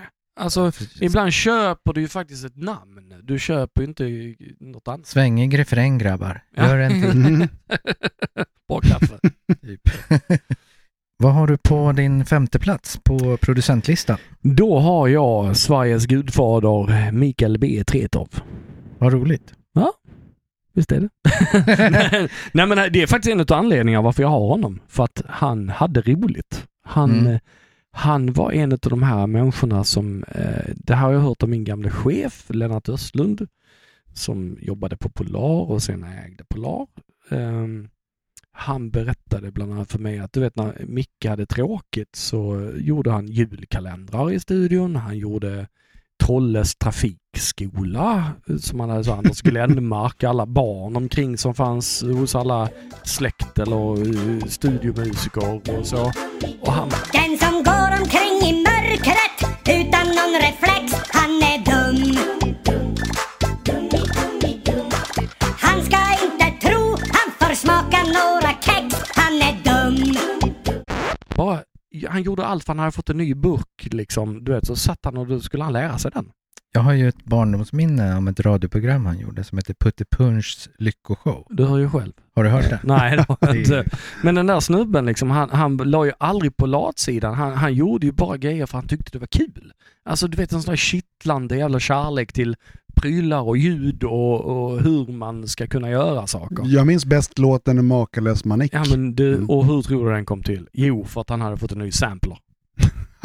det är ju precis så han är va? Habba habba sutt sutt liksom. Ja. Nej men alltså, det, det, det, Ja, Karamba-plattan med han och Ted Gärdestad. ja, men alltså, Det Men han, det, det det är ju en sinnessjuk människa. Alltså, Ja. Jag älskar ju honom alltså. Eh, och, och, och dessutom så älskar jag hur de tänkte när de gjorde ABBA-plattorna. För, för man lyssnar på ABBA-plattorna så kommer ni slås av hur lite symboler det finns och, och, och framförallt hur lite pukor det finns. För varje gång som du vet så här, Benny kom upp med ett nytt keyboard-riff så, ja men vi har inte fler kanaler. Nej men vi kan nog ta bort pukorna här. Det är ingen som saga. Så här trumfil, det var säkert du, vet egentligen, men man hör inga pukor. Så att han började liksom, hans storhet var att han gjorde plats för alla Bennys galna idéer För, men Björn och Benny var väl egentligen producenter själva för ABBA-plattan eller vad jobbar de tillsammans med? Men han med, satt ju där som deras tekniker slash producent hela Mm. tiden. Liksom. och även, även eh, Ted Gärdestad-plattorna. Ja, Ja. ja. Vad, vad står det på skivorna då? Står Treto som tekniker eller som producent? Nej, som producent gör han ju på rätt många. Okej. Jag, jag ska helt ärlig säga, jag har inte kollat helt seriöst, det har jag inte gjort. Men Men det här är det inget tror jag jävla uppslagsverk. Nej men han är, och, och jag kan säga, jag är så jävla ledsen för det finns en bild på mig, Lennart Östlund och Micke som togs framför musikmaskinen i Polar, för jag skulle ju då vara tredje generationen Polar liksom. Men jag har inte den jävla bilden. Jag vet inte vem som tog den fan heller. Då gör vi en shout-out här till Ja, om alla någon har den bilden lyssnare. så vill jag ha den. Och den jäveln som snodde något av mina guldskivor på Polar kan jag jättegärna lämna tillbaka dem också. Oj, oj, oj. Mm. Nej men eh, helt seriöst, det var eh, en ära att få träffa honom. Eh, och eh, Lennart har ju lärt sig mycket av honom och jag har lärt mig mycket av Lennart så det känns Mm. ju som... Nej men Polar var en bra skola. Så jag, jag sätter han som nummer fem. Grymt. Härligt. Ska, om jag tar upp en annan producent Eh. som jag, eh, är lite intressant tycker jag, det är Ted Templeman. Mhm. Eh, han eh, producerade ju alla Van Halen-plattor med David Lee Roth eh, och eh, sen Davids två första soloplattor. Eh, han hade varit på den här Starwood Lounge i, i Hollywood 77 och sett Van Halen live och lyckades övertala Warners vd att bara signa dem direkt på plats, vilket han gjorde. Eh, men det är ju det är i princip det enda hårdrocken han har producerat. Alltså han... Eh, Gjorde Templeman- Bullet Boys också. Ah, Det Bullet ska vi inte glömma, för de ja, var ju Van Halen light. Ska vi inte glömma. Det stämmer, och han, gjorde, han, gjorde, han, han pratade även eh, Down With Mirrors med Aerosmith Mm. när de eh, hade kommit tillbaka från rehab. Eh, men i övrigt så var det liksom det så han, han producerade Doobie Brothers, Michael McDonald, Carly Simon, Van Morrison. Det måste ju varit för att Van Halen-plattorna låter ju fantastiskt Mm. bra. Mm. Eh, varför var inte andra hårdrocksband och ryckte i honom? Nej men varför han var- mixar ju inte. Det ska vi inte vi ska, nu ska vi gå ifrån det här. Vem mixade och vem var producent? Han producerade dem. Ja, Han mixar inte dem, så han har ingenting med soundet att göra överhuvudtaget. Så det kan vi ta bort. Däremot så var han ju jävligt noga. Jag har läst hans bok precis. Eh, vilket som jag tycker, eh, jag rekommenderar den varmt. Kan jag säga. Den finns som ljudbok också. Jag lyssnar faktiskt på den, gjorde jag, för att det är det bästa jag vet. Att gå och lyssna på stories. Eh, han, han blev så jävla besatt först av hur Eddie spelade. Och han var så arg på alla som sa att eh, David var så jävla kass. För han tyckte att David var liksom, han var ju hjälten i bandet. Alltså han var ju inte en sångare, han var en entertainer Ja. Mm. och en absolut. scatman som han menar. Han hade ju inte ens text och han bara gick in och freebasea. Och ibland var man tvungen att fråga vad betyder det? Och när man fick höra så var han helt vet, blown away över hur David faktiskt hade en plan. Alltså det fanns en story. Och eh, det, det var ju hela grejen. Liksom. ADHD. David. Ja men ett, ett gäng. Nej men det, det, det är en jävligt bra bok. Jag, jag eh, rekommenderar den varmt. Och varför han då har gjort så mycket av sådana här singer-songwriters så, det är för att han själv var ju artist på 60-talet. ja, ja precis. Ja. Det är så han kom in i det och det var ju den, det Mm. stuket. Mm. Eh, halva boken handlar ju om hans typ eh, karriär som aldrig blev någonting. Och det är skitroligt att höra för att alla människor han träffar längs vägens gång är folk som återkommer sen han har kommit upp sig. Ehm, och det är ju lite som man säger, alla du träffar på vägen upp ska du vara trevlig mot för du kommer fan att träffa dem på vägen ner. liksom. ja, men lite så. Jag har en liten fråga och, och, och i och med att jag vet att du kan en hel del om gruppen Kiss så kanske du kan svara. Tony berättade att Ted Templeman upptäckte Van Halen på en klubb 77 och övertalade då Warner att att ge dem ett skivkontrakt. Vad kommer Gene Simmons in i bilden? För Gene Simmons proddade ju deras första demo och Jajamän. eh, det finns liksom låtar. Vad, vad, vad var är det? tidigare. Ja, vad- Okej, det var tidigare i tidslinjen. Ja, det var tidigare för att det nämner dessutom Ted i den här boken. Eh, Gene Simmons hittade dem och trodde på dem som fan. Eh, han var helt överkörd över det han hade sett och det han egentligen ville det var att eh, de skulle, eh, eller Eddie Van Halen skulle spela på hans soloplatta. Där Okej. börjar vi va. Och han hade ett band som han tyckte var skitball och tänkte ja men jag går väl in med lite pengar och så vidare och Mm. stöttar det. Och jag kan nog sälja in er till Mm. Casablanca eller vad Just det är. Men det hände så mycket runt Kiss där och han hade inte tid och sen kom Ted in i bilden och han gav bort tejperna. Så. Okej. Vilken tur, för annars hade Van Halen låt, låtit som Kiel. Åh herregud. men fan vad bra alltså. Ja, usch vilken hemsk tanke. Det, finns, det finns en, en kul, eh, ett kul citat gällande Ted, Templeman och, och Eddie Van Halen också. För att, eh, Eddie söp ju hårt Mm. eh, hela tiden. Och, och Ted hade frågat honom så här, varför, varför är du alltid full? Trivs du bättre med dig själv när du är full? Bara, Nej, jag trivs bättre med dig när jag är full.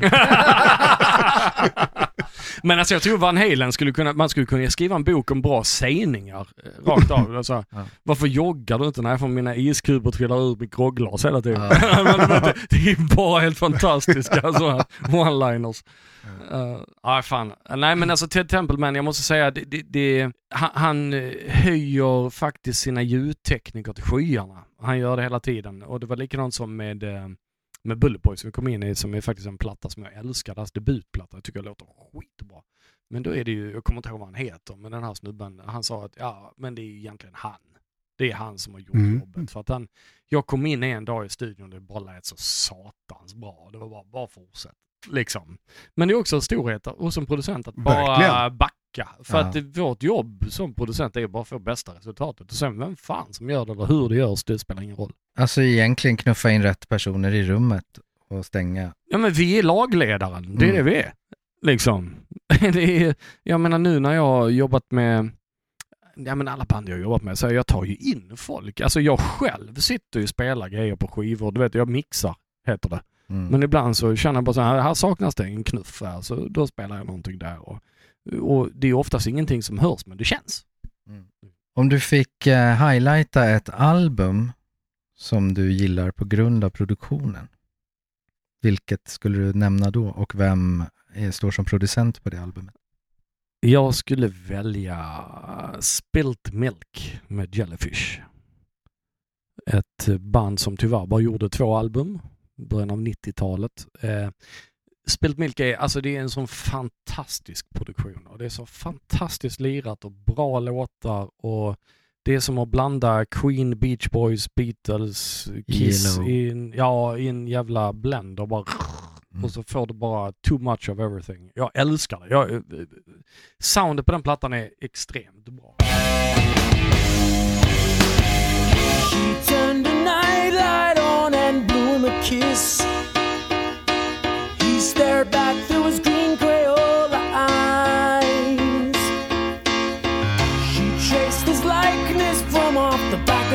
Of the disc. Next to the box top promised her the biggest prize. Vem har proddat? Fyra. Vad det är så lätt. Nej men det är, är Roger Manning och uh, Andrew, vad heter han? Andrew Sturmer. Sång, ingen aning. Men har aldrig- det, det är stora delar av bandet själva som har producerat Ja, den det var, det var ju de- sångare Ja. eh, slash trummis och keyboardist slash gitarrist som det. gjorde det. Och, och för mig är det, alltså jag älskar hur jävla bra allting låter. Alltså allting låter bara bäst på den plattan. Sen behöver du inte gilla musiken, men bara lyssna. Ja, men jag gillar den också, men visst är delar av Jellyfish på väg tillbaka under ett nytt namn? Ja, The Licorice Quartet som jag tycker är magiskt bra det också. Det är inte, det är inte lika bra. Det är det inte. Och det är på grund av att Andy då, Sturmer han som ja, inte är med. För han var ju nog the hitmaker. Liksom. Men eh, det, det låter ju fett som fan. De har släppt ett, en handfull låtar på Spotify. Ja, de gjorde en EP nu Mm. för någon månad sedan bara. Eh, Men det, det, det låter skitbra det också. Det, gillar man Ilo och, och, och den Mm. baggen så ska man lyssna. Då ska jag droppa mitt album som jag vill highlighta på grund av produktionen. Och Åh nej. Mm, Jag har ju... eh, the Pinks. eh, fan, har du också tagit det? har vi tagit Nej. samma? Jag har ju Bad Reputation med eh, Thin Lizzy. Proddad av eh, Tony Visconti. Men jag gillar ju Bad Reputation för att eh, låtarna är fantastiska. Du har ju eh, titellåten Bad Reputation, du har Dancing in the Moonlight, du har eh, den här slicka men ändå varma, fina rockproduktionen. Du har en akustisk gitarr som ligger i bakgrunden på varenda låt och fyller ut. Du har Phil sjungit stämma med sig själv på nästan varenda sångtake utan att man tänker på det. Det är sådana här små liksom, detaljer som gör att plattan Det är bara de blommar. grejerna som gör det bäst. Eller hur? Ja. Det man inte hör. Precis. Så, ja men Bad Reputation proddad av Tony Visconti. Tony? Ja, eh, jag håller med. Bad Reputation är ju den eh, Thin Lizzy-platta som låter bäst. Det, och jag då som är Svenne Banan och inte vet vad jag pratar om eh, kan bara utgå från att det Håll då käft. Exakt. Nej men se, och, och, eh, Visconti proddade dessutom eh, Black Rose och Live and Dangerous. Ja, eftersom det här var en, en, en dag som går lite i Martin Birchs tecken, då, då säger jag Rising med Rainbow som är min absoluta favoritplatta genom tiderna. Och den är ju magisk och den har så jävla fett sound. Det låter, det låter, när man drar på den på hög volym så känns det.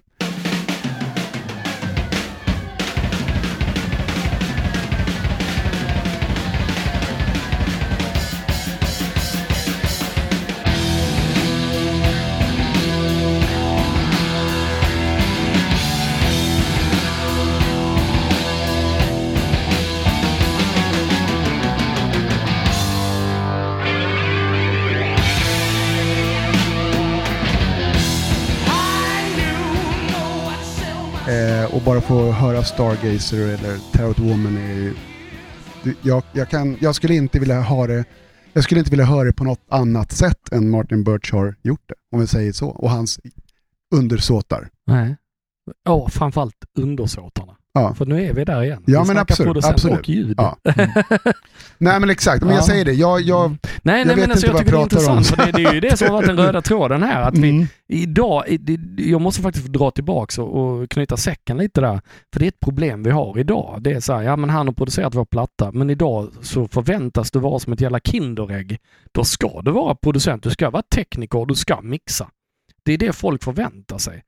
Alltså att du, du ska göra all trades och det är inte riktigt så det funkar liksom. Och dessutom för att det produceras så behövs det pengar för du ska leva med band i flera månader och skit med det.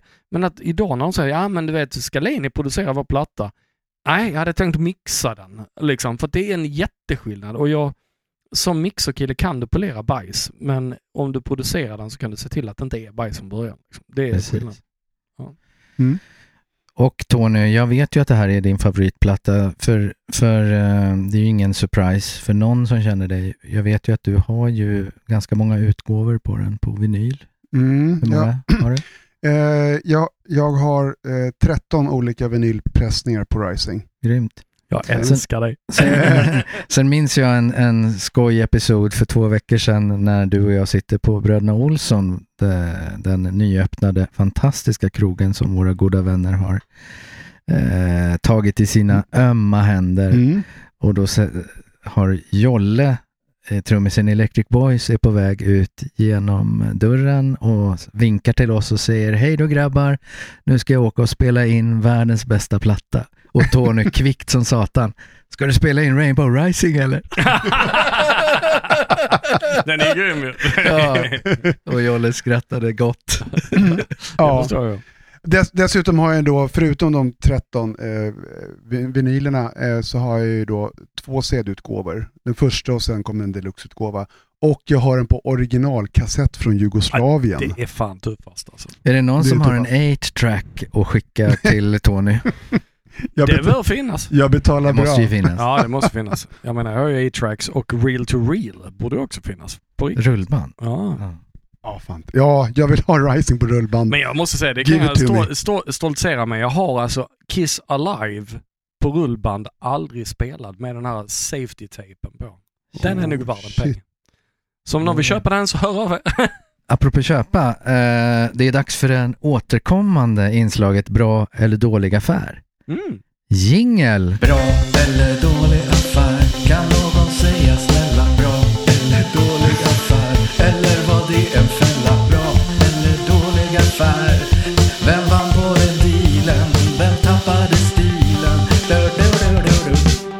Så, nu är jingeln slut. Bra eller dålig affär? Eh, är det någon som har någon bra eller dålig affär de vill prata om? Nej men alltså, det, någonstans i mitt huvud så tycker jag Vinnie Vincent är en rätt intressant affär överhuvudtaget. Jag vet inte riktigt vad vinkeln är här. Liksom, men, nej men alltså, var det en bra eller dålig affär av Kiss att ta med han? Var det en bra eller dålig affär för Vinnie att vara med i Kiss? Kan Ja. man säga. Men att ta med han, det var ju en flerstegsraket. Jag tycker att det är en bra affär. Ja, absolut. Men om man tar flerstegsraketen, första steget var att de eh, började skriva låtar med honom. Yes. Det var väl en bra? Det var en jättebra affär.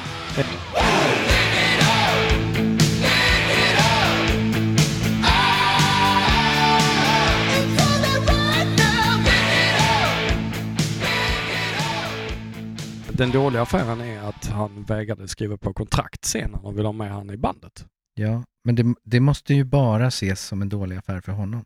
Bra affär för Kiss. Ja, fast den dåliga affären är att de förlorade ännu en medlem. Ja, i och för sig. Och När de var på sin karriärs liksom Men all alltså, time hur, men down. till att börja med, hur dumma i huvudet som affärsmänniskor kan man vara att man tar ut en kille på turné, har han på omslag och allting innan avtalen är skrivna? Då har ju Kiss gjort en jättedålig affär. Ja, det är ju, det är ju, det är ju amatör eh, Ja. och Vinn har på gjort det. världens bästa affär. Han bara glider omkring där och bara liksom, nej, nu vill jag inte vara med längre. Jag har inte fått mina pengar. Precis, och samtidigt som han då står för låtcredit så det måste ju ha ramlat in lite stålar. Ja, och fick eget skivkontrakt på Chrysalis på liksom hur många miljoner som helst. Han måste ju bara liksom pilla sig i naveln och tyckt Kiss gjorde dåliga affärer. Jag gjorde en bra affär. Men gjorde Chrysalis en bra affär när de signade De Vinnie gjorde en fett dålig affär gjorde de. Till att börja med. För Berätta. sen så... Nej men alltså, för Vinnie Vincent Invasion var ju en flopp kan man ju säga. Alltså på den tidens flopp, den sålde ett par miljoner som idag skulle vara det bästa affär du någonsin gjort. Men det måste ju framstått som en förlustaffär. Men sen fick de ju ut Mark Slaughter och då bandet Slaughter utifrån Vinnies Just det. som blev en jättehit. Och då måste ju Chrysalis gjort en bra affär in the long run. Ja, för förmodligen hade ju inte Slaughter formats på det sättet utan Vinnie Vincent Invention. Nej, för att Mark Slaughter var ju inte ens med på första plattan. Han kom Nej. in som på andra plattan. Han kom ju i och för sig med när plattan var släppt. Han är ju med i videon på Boys Are Gonna Rock, men det är ju det. inte han som sjunger. Och sen eh, återkom ju eh, Vinnie. Mm. Efter han hade stämt dem 3000 gånger. Just Det här är också jävligt intressant för Vinny försöker stämma dem på allt han kan. Diskmedel, du vet såhär, förgasare, nej men allt. Du vet, så här, och tycker att Kiss inte har gett honom det han är värdig. Men ändå efter att han har förlorat och, och är helt bankrutt så ringer Kiss honom och säger hej vi behöver lite låtar. Då kommer han tillbaks och så skriver han den största jävla hitsen igen till dem. Ja, vilka Liksom, var det? Det var... eh, Unholy, Unholy till att ja. börja med. Och Jag menar för mig är det det liksom. Jag kommer inte ihåg vilka fan de andra var. Liksom. För mig är det så, alla älskar Revenge. Jag tycker den är rätt kass. alltså, det är en av de plattor jag har lyssnat minst på. Men eh, han kom tillbaka och bara räddade Kiss Mm. igen. Så att Visst. den storyn som han säger räddade Vinnie Vincent Kiss, det kan ni ge fan på. ja, det gjorde han. Det gjorde han. Mm. Och, och han var min favoritmedlem när jag började lyssna på Kiss Mm. i början på 80-talet. Men jag dessutom fattade är det så att Vinnie för mig är inte min favorit eh, som gitarrist. Han är min favorit som låtskrivare. Han är en sån jävla låtmakare. Alltså, Och karaktär. Ja, att han är sinnessjuk gör det bara bättre alltså. Var det inte något år, par år sedan som han försökte eh, varumärkesregistrera eh, Vinnie Vincents Kiss?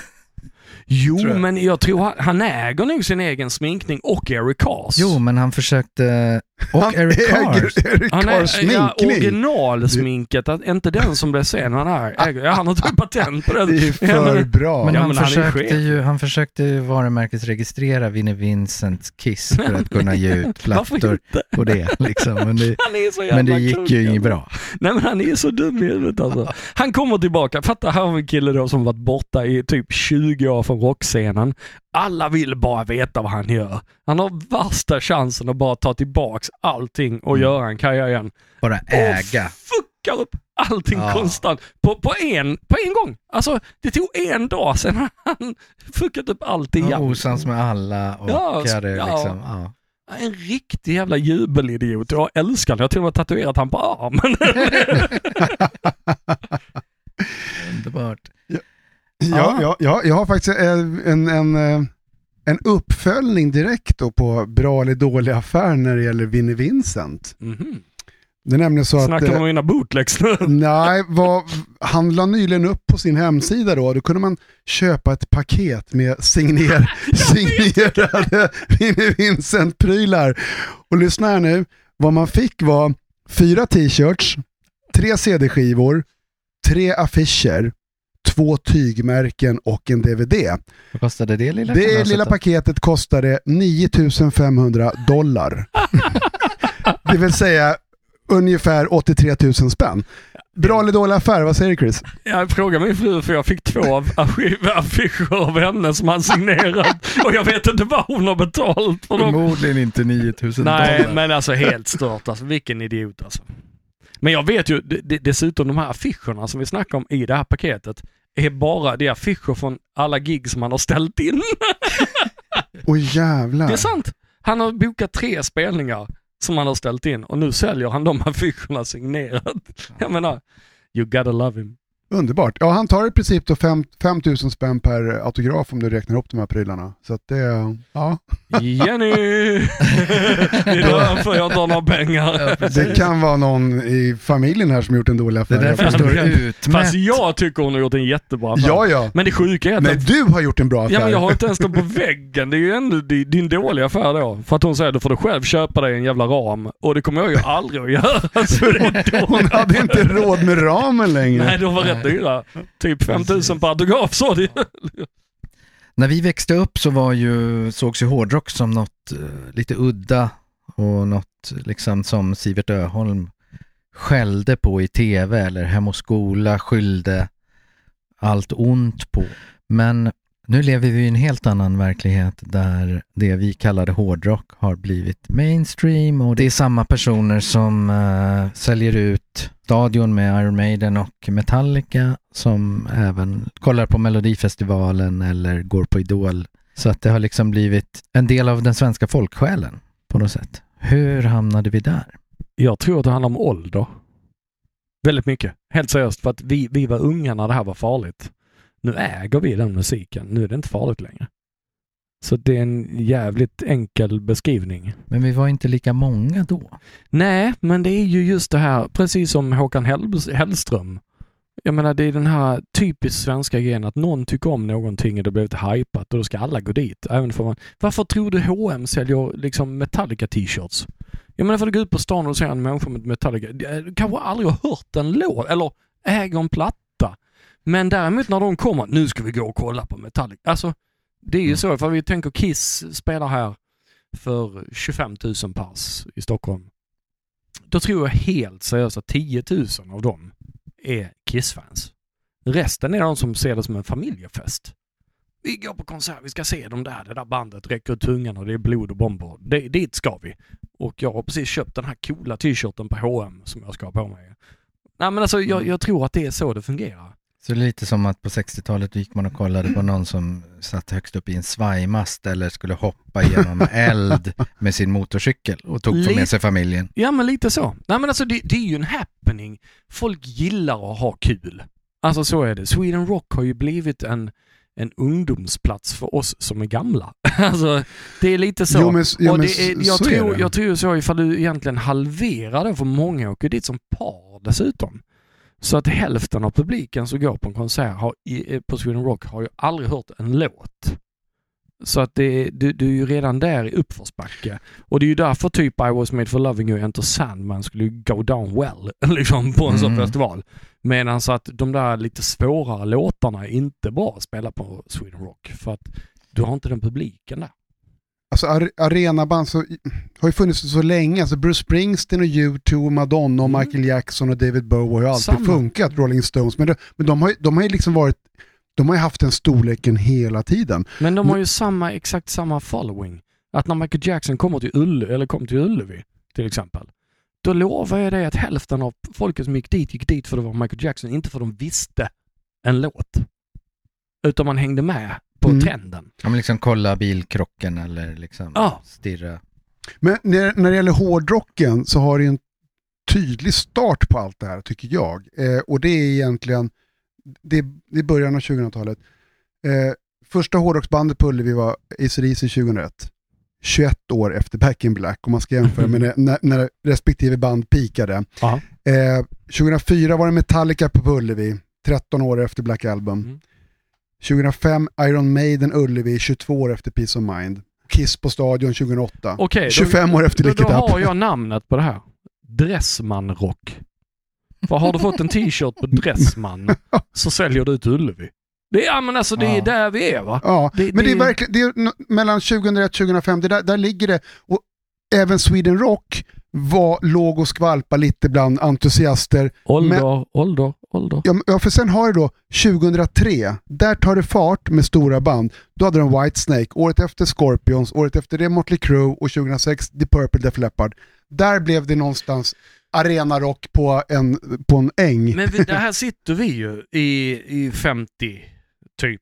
Vi, Mm. vi är ju liksom de som är i, egentligen för man ska tänka rent karriärsmässigt på topp nu. Vi tjänar mest pengar och vi är deras fans. Det är vi som köper de här jävla 7000 spänn för en helg på Sweden Rock. Det är vi som går på Ullevi är, och har råd att göra det. Ja. Jag menar tonåringar har ju inga pengar.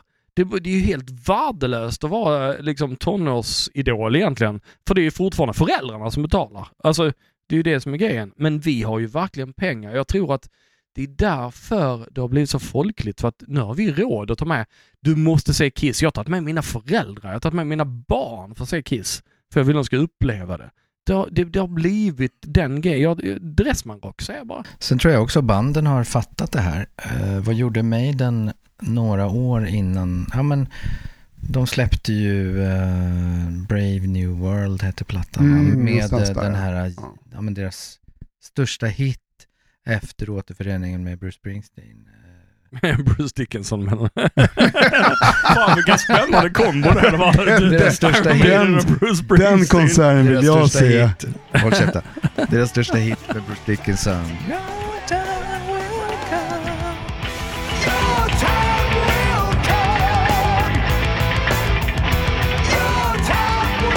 come. 2001. Med underbett. Ja, precis. Och då började de ju göra Greatest Hits-konserter. Med bara låtarna som folk ville höra. I samma veva började Metallica göra Greatest Hits-konserter. Fast i Metallicas...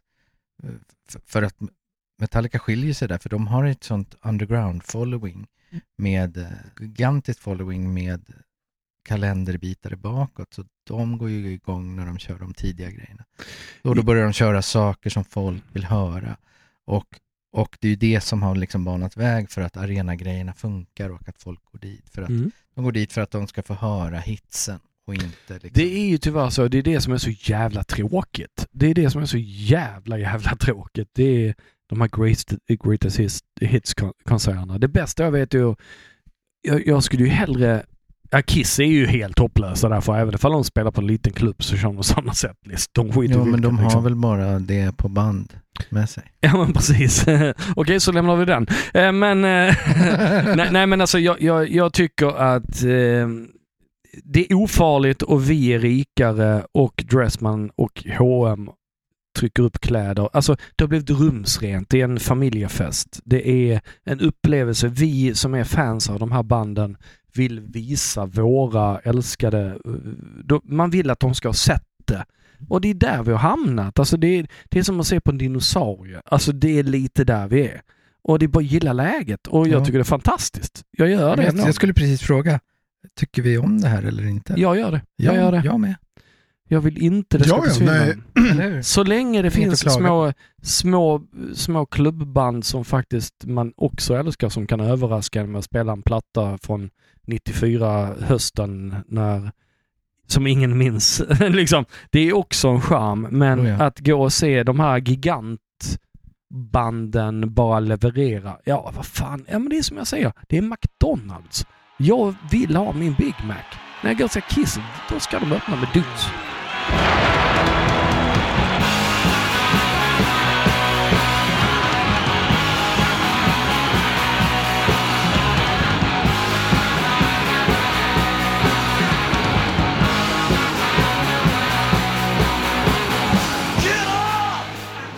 Eller Detroit Rock City. Och de ska avsluta med Rock Roll All Night.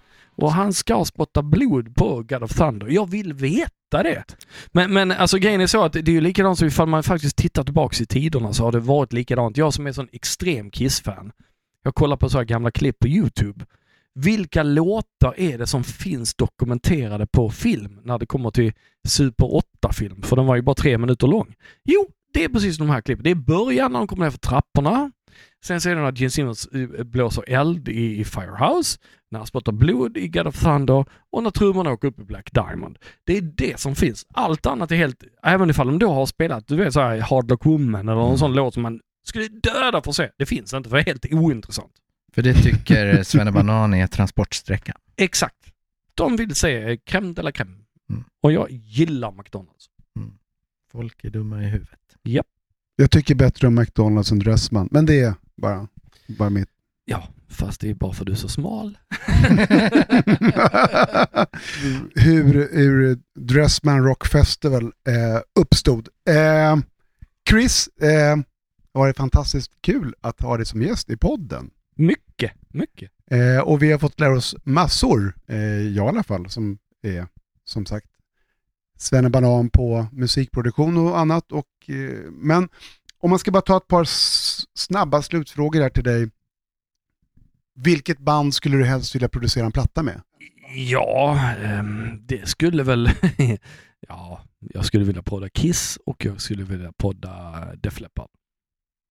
Har du något svenskt band du skulle vilja prodda? Nej. Nej. det var inte...